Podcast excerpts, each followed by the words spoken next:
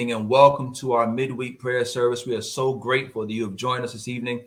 We are glad to just spend a few moments with you in the Word of God and just talk about His goodness. We have entered into a new month and we are grateful. The third month of this year, 2022, it is moving, it is moving, it is moving. And so we're asking that God will continue to move in our lives and we can move in the communities in which we live in as well. I want to welcome those back who have been here before. Thank you so much for coming back. Thank you for being part of the family. And welcome those who are here for the first time. And I'm going to say to you as well, welcome to the family from Daughter of Zion, Seventh day Adventist Church to your home. Welcome to the family. Spend a few moments with me, if you will, in the book of John, Gospel according to John, chapter 5. Gospel according to John, chapter 5. I want to take a look there at verse 3. Gospel according to John, chapter 5 and verse 3. The Bible says, in these lay a great multitude of impotent folk, of blind, halt, withered, waiting for the moving of the water. I want to read one more time. It says, In these lay a great multitude of impotent folk, of blind, halt, withered, waiting for the moving of the water. We're going to take a few moments today to talk about spring water. Spring water. Let's pray. Father in heaven, thank you so much for your mercy and for your love. Abide, O Lord, I beg you. Teach us more of you. Oh God, I pray now that you will move upon our hearts and cause, dear Lord, that thing which you reserved for us this day to take residence, dear Lord, in our hearts and our minds, that we may be able to go forth, dear Lord, and perform the work and to fulfill the purpose you have for our lives. We thank you. We love you. In Jesus' name we do pray. Amen and amen. This is one of those scriptures that just moves me. It says, In these lay a great multitude of impotent folk. Now, I want to go back a few moments because if we don't do that, we won't get context for why this was actually written. Understand the Bible says there was a feast of the Jews at that time, and Jesus goes up to Jerusalem because of that feast in verse 1 of chapter 5. It says, When he got there, right at Jerusalem, there is a sheep market, right? And right by the sheep market, there is a pool called Bethesda. Now, many of us may have thought it was a hospital off of Seacrest, but it's actually a pool of Bethesda there outside of um, right by Jerusalem. There is a sheep market, and there's a pool about nearby. And this particular pool has five porches, right? And the five porches that are there, the Bible goes into verse three by saying, in these porches around this pool, there laid some folk. And it said these folk were labeled as impotent, blind, halt, withered, and they were waiting for the moving of the water. Now, let us go through very quickly. What happens here is this the Bible says that after a certain time, there was a belief that an angel will come down from heaven and that the angel would now trouble the water, cause the water to start moving. And when the water began moving, whoever was the first, I'm reading verse four, whoever was the first to get down into the water, who stepped in, they could be made whole of whatever their disease was. I want to say that one more time. It said an angel, they believe, an angel will come down and trouble the water. And when the water was troubled, the Bible says whoever was the fastest to make their way down into the water will be made whole from whatever they were suffering from uh, recognize what's happening. The Bible says a certain man who had been in this state, he had been there in his infirmity for 38 years. Somebody say 38 if you can, with whoever, wherever you are, wherever you, whoever you may be speaking um, to, or or wherever you may be um, residing right now. Let's say 38 years. I mean, 38 years is a long time. We've been going through this pandemic now for almost two years here, almost two years, and so we are are right at the precipice of, of that two year marker. It hit the West Coast, but it didn't come into the East Coast until about maybe uh, just under two years ago. But this man has been in this state, this condition, this this in infirmity that has hit his body for 38 years. Now, I, I want us to get this. These 38 years he's been sitting there in this situation, in this uh, infirmity, while there for these 38 years, this man had become comfortable, so much so that the Bible says Jesus shows up and when Jesus, the Bible says, saw him lying there, verse 6, I love this. He saw him lying there. The Bible says, when he saw him there, he knew he had been there a long time and he had been in that case for a long time. He said unto him, Will you be made whole? And the impotent man answers him. He does not, he does not say yea, he does not say nay. He says, Will you be made whole? And the man turns to him and says, Sir, I have no man. When the water is troubled, or when the water gets stirred up, He said, I have no one to put me into the pool. But while I'm coming, in other words, I'm doing the army crawl, doing the army crawl, while I'm trying, while I'm, I'm struggling to get there because I don't have anyone, someone else comes and steps down in front of me, right? So I can see them. I see them step down in front of me. But that's not the question Jesus asked him. Jesus asked him one question. He says, Do you want to be made whole? And he says, Sir, I don't have anyone. Hmm, interesting. Jesus does not get caught up in the response. Instead, he says, Rise, take up your bed, and walk. I want to go back for a few moments because I, I don't want to get to the happy part too quickly. Uh, we're only a few moments in, and I want to make sure we get a chance to really just, just dissect and break down what's happening here. We're talking about spring water. And so this individual has come to this place where these five porches are around the pool. He is laying there. The Bible says that he has a bed or some kind of a makeshift bed. He has some kind of a mat that he has laid out there in these porches by the pool. The Bible says there's a great multitude of people. Understand it says there's a great multitude of impotent folk, some um, blind folk they can't see, some halt folk they can't move, some withered folk they're dried up and they're waiting for the water to move. Oh, can I get, can I camp out for a moment? I did some research. I did just a little bit, not much, and I looked at the word for impotent folk. It comes from a Greek word that means to be powerless. Oh, somebody understands where we're going today. It says that there lay a great multitude. Understand what it says. Can I just throw the word powerless in there? There lays a great multitude of powerless folk, blind folk, halt folk who can't move, withered folk who can't, who, can no longer get control of their limbs, and they're waiting. They are there, wait, they can't move. They are powerless, blind, uh, they have no ability to move or, or walk, and they are withered up or dried up. What does that sound like to you?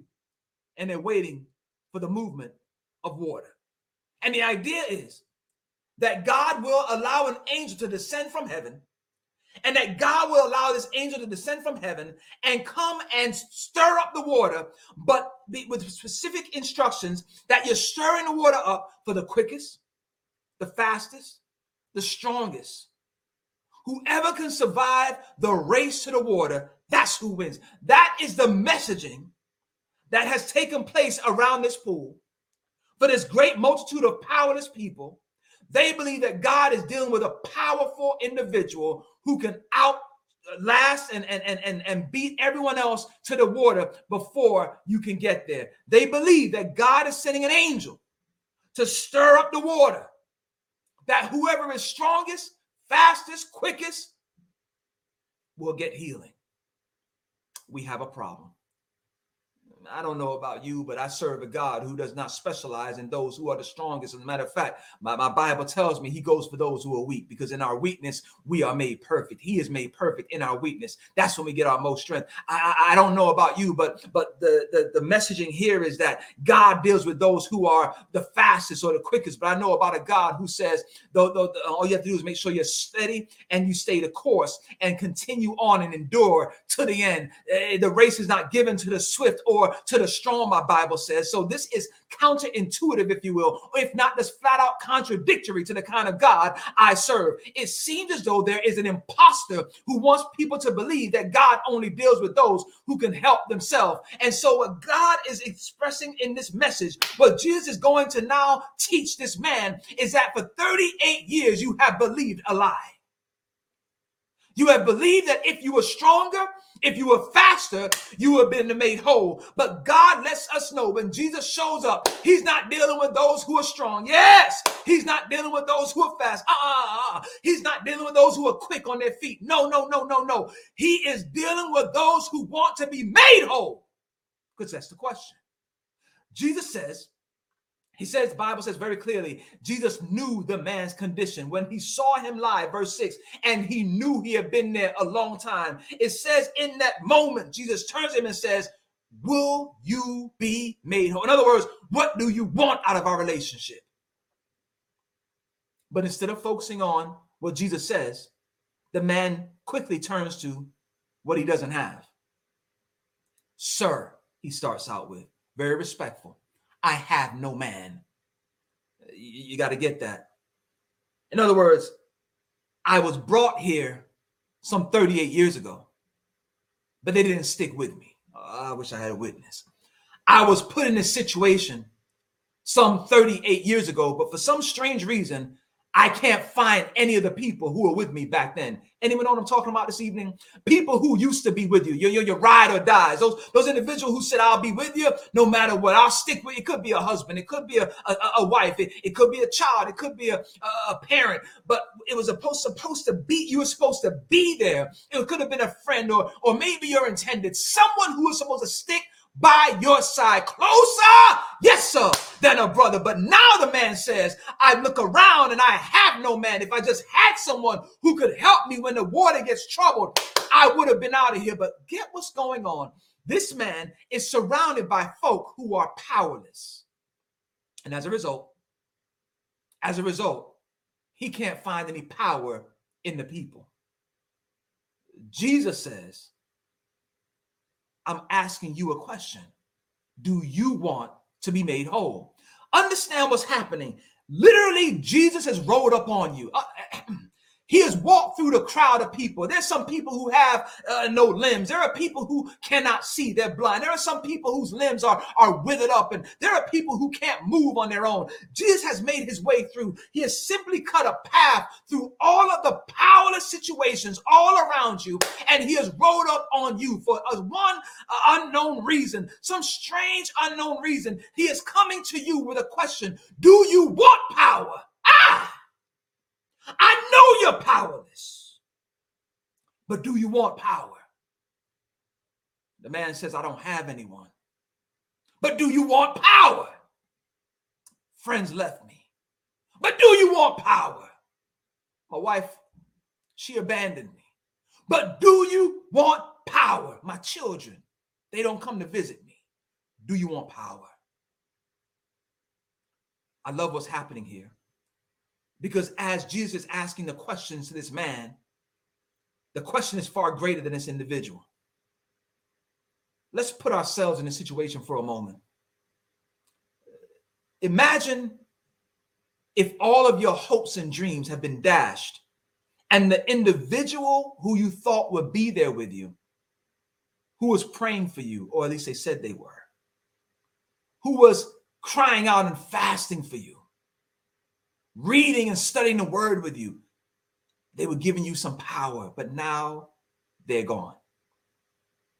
I think someone can identify with that because during this pandemic experience and this season that we've been going through, many of us have had some of the power supply that was once in our lives cut off for one reason or another individuals who used to be there they're just not there anymore. Individuals we thought would always stand the test of time for some reason or another. Maybe it was death. Maybe they succumbed to the pandemic or maybe they have succumbed to the circumstance of the pandemic and they are now gone. But for whatever the reason our power supply has been impacted. But here we are. This young man I, I love it. I say young because he is just now getting ready to have a rebirth experience with jesus will you be made whole? In other words, tell me about your future. Is it promising? What are your expectations for your relationship with God? The man, I love what he does though. He says these things I have no one. When the water's troubled, another comes before me. He's too busy. He's distracted, looking at other people, being concerned with their situation, their circumstance. He knows what's going on in their lives, but he's missing what's actually happening in his. He's losing more and more power. Throughout all this experience for 38 years, he has lost his drive, his power, his tenacity, his desire. It has all been stripped away from him. And now he's at a crossroads where Jesus is standing before him and asking him, What do you want? What do you expect will happen in your life? And here we are. I love it. I don't have anyone. Listen to what he's saying. I have no one, Jesus. Everyone has left me. Jesus, the Son of God, is standing before him, the one who breathed out and caused worlds to come into formation, the one who said, Let it be, and it still is, even to this day, 2022. He says, I have no one. Jesus standing before him saying, What do you want? Do you want it bad enough? And he says, I have no one, but do you want it bad enough? And now I recognize that the same question that is being posed to this man here at the pool of Bethesda has been posed to each and every one of us as we are here today. What do you want? What do you want? Do you want it? And we find different reasons and different excuses as to why we can't have it. But I love what Jesus does. He doesn't even ask the question anymore, but he gives him a command. First is an inquiry. And the inquiry is to reveal exactly what's going on in this man's mind that he feels as though he's been abandoned, uh, neglected, uh, uh rejected, if you will. But I love what Jesus does next. Jesus says this, and, and I love it rise, take up your bed, and I need you to walk. Woo! Rise up, oh impotent, powerless man. Take up your bed for a testimony. Don't leave it here. Don't leave your testimony behind. When you go before the Lord and give him thanks and sacrifices of praise, I want you to make sure you have your testimony before you, ever present. Now you can hold the thing. Now you can carry it around rather than it carrying you around. Now you can testify about what God used to, uh, what God used to, to, to make you whole in your life. Now you can testify about where you were one day and where you are today. Yes, yes, yes. Grab your bed. And he says, Now I need you to walk. I need you to walk like you believe it. I need you to move according to my word. I need you to press forward and not look back. It's interesting that Jesus never told him, now go into the pool. Ah, you didn't get that. He says, what? Rise, spring up, grab your bed. And I need you to walk on out. But he never said, now go into the pool to get your healing. You see, God plan was not in the moving of water and healing one. God's plan was find one who for 38 years has been a spectacle to everyone around this pool. So when they see you rise up, when they see you grab your bed, when they see you walk off and never touch the water, they will know you have found the power source of being made whole. Look, I, I just simply stopped by to say this. When you consider this group of people who are powerless, it represents, if you will, our modern day experience with this message of Christianity and hope. The message of this Christian movement of Jesus Christ being the author and the finisher of our faith, Jesus Christ being Lord and Savior over our lives, this message has lost its power. Oh, we are sitting around with this message like powerless folk, impotent folk, blind folk who can't see. We need salve. We need re- re- reinvigorated in our limbs. We need to get up and start moving. Stop being all withered up and dried up with this gospel, acting as though it's not a running stream within our bones, as though it's not springing up like living water. Yes, I said it. It is in the next chapter where Jesus talks about that spring of living water it is in these scriptures, time and time again, that John makes us realize that people who are blind sometimes think they have sight, but they don't see what they ought to see. When the blind man was there since birth, and those who had been around him thought they had their sight, Jesus says, You are actually the ones who are blind. We have gone on for too long with this message a message of power, of healing, of being made whole. But we are laying around the pool, waiting for something else to move. That body of water, if you will, that, that pool of Bethesda. And can I just take a moment to go into prophecy? It represents people, a vast amount of people. And with that vast amount of people, there's a world that has yet to be moved from the message that God has given us. because we are sitting down like powerless, impotent, blind, halt folk who have no one to rely on. But Jesus is saying, Are you ready to be made whole? The whole body of Christ, so we can finish the work that we've been put here to do. Now, let me say this, and I'll be done. This month, we are entering into our springtime toward the latter part of the month. And it just is a reminder that spring is time for us to spring into action. It's time for us not to sit like a dead body of water, like that pool of Bethesda, waiting for the Satan to, to try and manipulate and make it seem as though God's only dealing with those who are fit and strong and, and, and, and, and able bodied. No, no, no. God says, I need an able heart. I'll do the rest with the body. And so recognize that this little story, this, that this passage of scripture is teaching us that the devil is a liar. That God is letting us know over and over again. He's not waiting for a body of water to move. He's not waiting for, for, for an angel to come down and touch water and have one heal. No, no, no. That's not how God works. God says, if you hear my voice, Your heart. And he said, I can move you. I can move you and take you from where you are to where you ought to be. God is not dealing with a dead sea. Ah, yes, sir. He's dealing with a river that will run. And that river, even greater than the river Jordan, is called a river of life. And he says, if today you hear me, let me call, let, let, let me cause my, my river to, to bubble up inside of you. Let me allow it to spring up inside of you so you can spring into action. And so today, as we look at the second day of March, we are getting ready to enter into our, our, our season of spring. We're getting ready to come out of this cold winter season and go into a springing action. We are getting ready now to move. And God says, I am standing before you and asking the same question Are you willing to be made whole? In other words, are you willing for me to use you?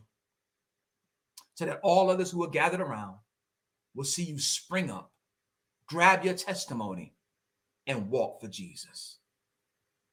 Because if you are, you will be used to glorify his name to all those who are watching, all those who are listening, all those who are willing to participate in this great thing called this Christian experience and walking with Jesus. I'm so glad he walks with me. I'm so glad he'll talk with me. I'm so glad that he'll call me his own. But not just me. Anyone who's willing to say, Lord, I want some spring water in my life. Tired of sitting dead water. Tired of pond and canal water. Tired of dead sea water. I want some spring water experience with you. Unlike the woman at the well, you will leave your water pot. Don't need that old well water because now you found Jesus, living water living spring water ready to do a work in each and every one of us. Drink your spring water. Your springtime is coming. Drink your spring water. Springtime is coming. Drink your spring water. Springtime is coming. And it's time for us to spring into action for Jesus. If anyone out there wants to join me in prayer, I'm just going to ask God just to do a mighty thing in our lives. Spring us get us going where we ought to go. Going to ask you now, join me in this word of prayer. We're praying. Father, thank you so much. We appreciate, dear Lord, your scriptures.